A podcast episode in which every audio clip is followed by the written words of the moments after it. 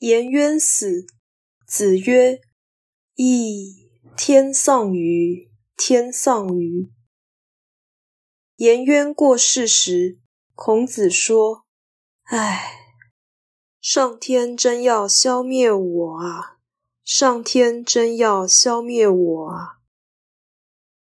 此说常为学者强调颜渊才学非凡的证据。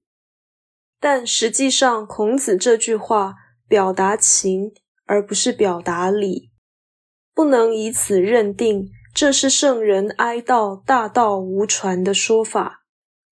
孔子对于颜渊的肯定一向很保守，绝对不可能在颜渊死的时候突然评价大增。这句话是悲痛好学者之亡。